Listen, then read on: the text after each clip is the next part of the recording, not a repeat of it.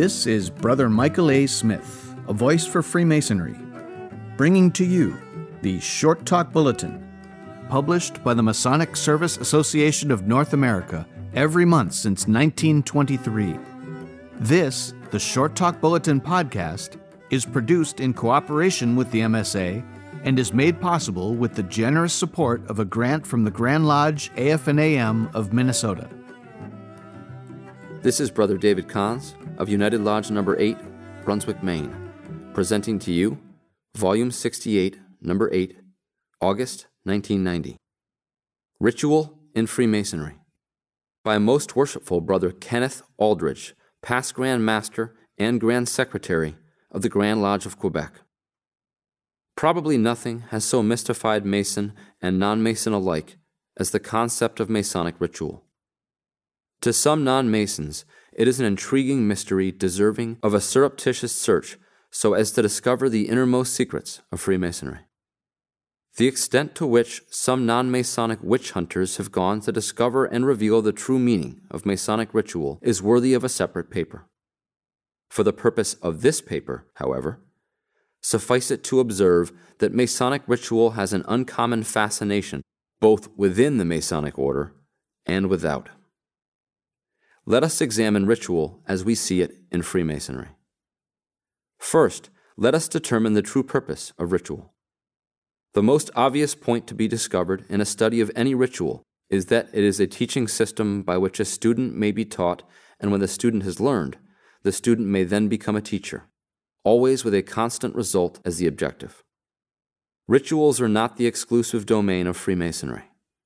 Any institution, whether religious, military, governmental, social, or fraternal, may and does use forms of ritual to relate to former events, to maintain continuity with former times, to teach, but above all, to unify.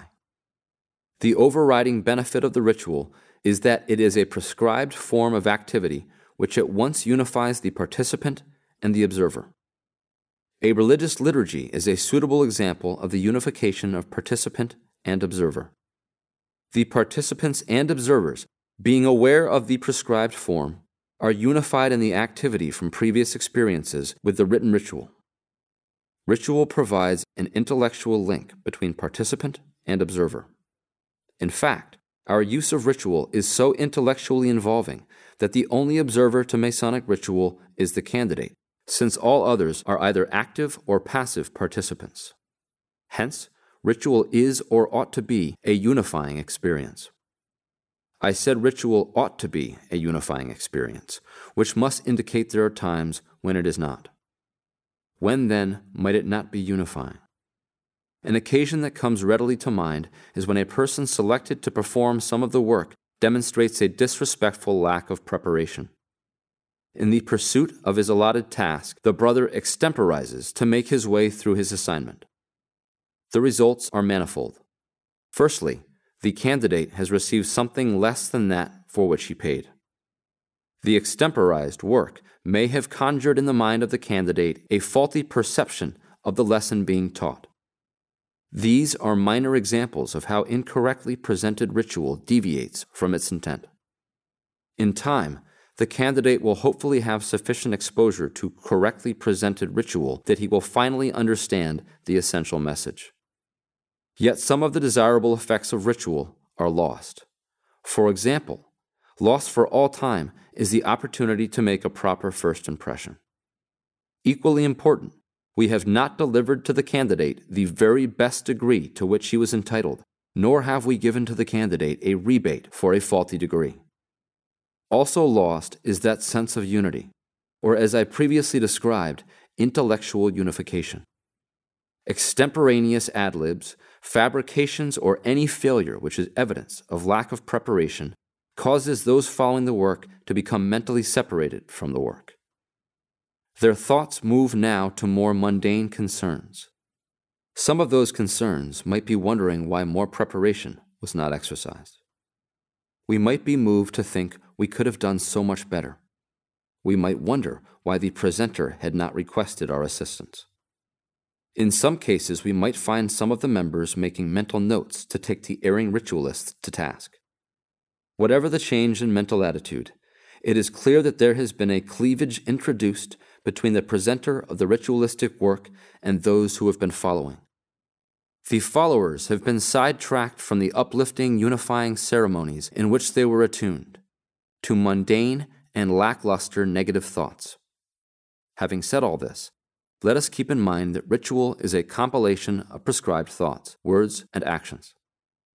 It is deserving of the most careful preparation and attention to detail. Any expeditious departures destroy the ritualistic journey we had embarked upon with all present, and bring us into just another room with other people who also become aware of the lack of preparedness. Obviously, what I have been trying to outline is a superhuman effort in perfection. Without dwelling too long on the fact that we are all merely human, and therefore do fall occasionally a little short of perfection, we must nonetheless never allow lack of preparation to be an excuse for human imperfection. Because we are human, we must also examine the human side of a well prepared ritualist. What, if any, is the difference between an error caused by nerves, distractions, excitement, emotion, and those caused by lack of preparation? To the observer, the difference is readily apparent, and the result is significantly different. Errors by a well prepared ritualist awaken feelings of understanding and compassion. When an honest error occurs, either by stress or distraction, the thought process of the observers and participants are positive thoughts, whereby the central concern is one of wondering how to help, rather than rebuke. The orientation of the concerns has a completely different thrust. Lack of preparation evokes critical negative thoughts, thoughts of chastisement or castigation. Errors which are evinced as due to stress evoke positive supportive thoughts. Surely then, in full cognizance of our human imperfections, we should so prepare ourselves that when we err, it will never be due to lack of preparation. It may be said then that ritual as we know it and use it has an inherent ability to exploit our human foibles, to promote brotherhood, or destroy it. We can come to this conclusion here without even discussing any specific working, be it the ancient York Rite ritual or the emulation ritual. What we have outlined is that generic term ritual, regardless of the form it takes or the specific words, actions, or symbols used in its presentation. That leads some of our brothers to state that the specifics in a ritual are not as important as the thoughts we are trying to portray. It is precisely that impression that leads to the lack of preparedness I have been trying to highlight. Of course, the words as set down are important. It matters not one whit if the words, actions, etc., are different under different workings or rites. It does matter that the words, actions, etc., contained within a specific ritual be adhered to as closely as humanly possible. We already know the Masonic legends are essentially the same within all regular Grand Lodges and regular Masonic workings. It follows then that while our ritual may not be the same as other rituals, our lodge, whichever lodge it may be, has been authorized to use a specific form of ritual and none other. It is that specific ritual that binds us into a brotherhood with all others that have preceded us in that lodge as well as those who will follow us. On that premise, we conclude that our ritual is deserving of the very best and near perfect rendition any one of us is called upon to perform. It may therefore be said correctly that reasonable, rational Masons find that Masonic rituals are an important link in the brotherhood process. We must nonetheless understand that quite the opposite effect may result when Masonic ritual is treated as the end all and be all of Freemasonry when we allow our perception of Freemasonry to be centered on the ritual rather than on the lessons taught by the ritual, we misread its essential characteristic. Far too often, we find that we might term ritual vultures. These are Masons whose only purpose is to go to Masonic meetings, whether in their lodge or elsewhere, for the sole pleasure of pointing out the errors of others. Sometimes it is necessary for these birds of prey to strain every fiber of their being to find a fault. Yet find fault they do. faults which are essentially of no consequence and which are recognized by all as caused by a momentary distraction. Our birds of prey do one of two things. A. To show their superior knowledge, they immediately provide an audible correction for all to hear, and so distract the brother doing the work as well as the candidate. The lodge room is suddenly filled with all manner of dissimilar and uninspiring thoughts. Or, B the bird of prey enters into a state of excitement. He can hardly contain his pleasure that he will shortly have the opportunity to destroy any feeling of accomplishment enjoyed by the brother who performed the work. A sad case of ritual becoming more important than the lessons the ritual presents. To summarize, let us understand that Masonic ritual is an important element of our craft and one deserving of flawless presentation. Let us also understand, however, that we are capable of error. When we are compelled to draw attention to some apparent departure from the proper form, the occasion should be used as a vehicle to promote brotherhood. This means that, except for corrections made in rehearsals, all other corrections should be done in private and in a supportive manner so that the erring brother senses a feeling of kind assistance rather than unyielding criticism.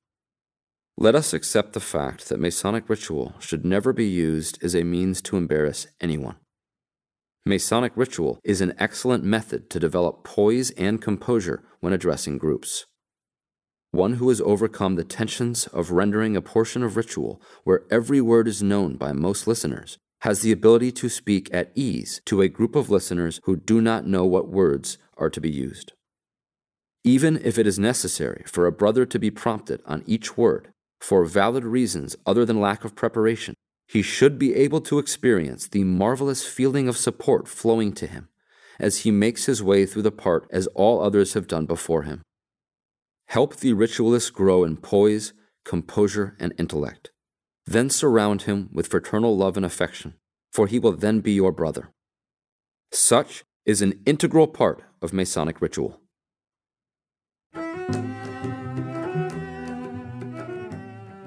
This is Brother Michael A. Smith, a voice for Freemasonry.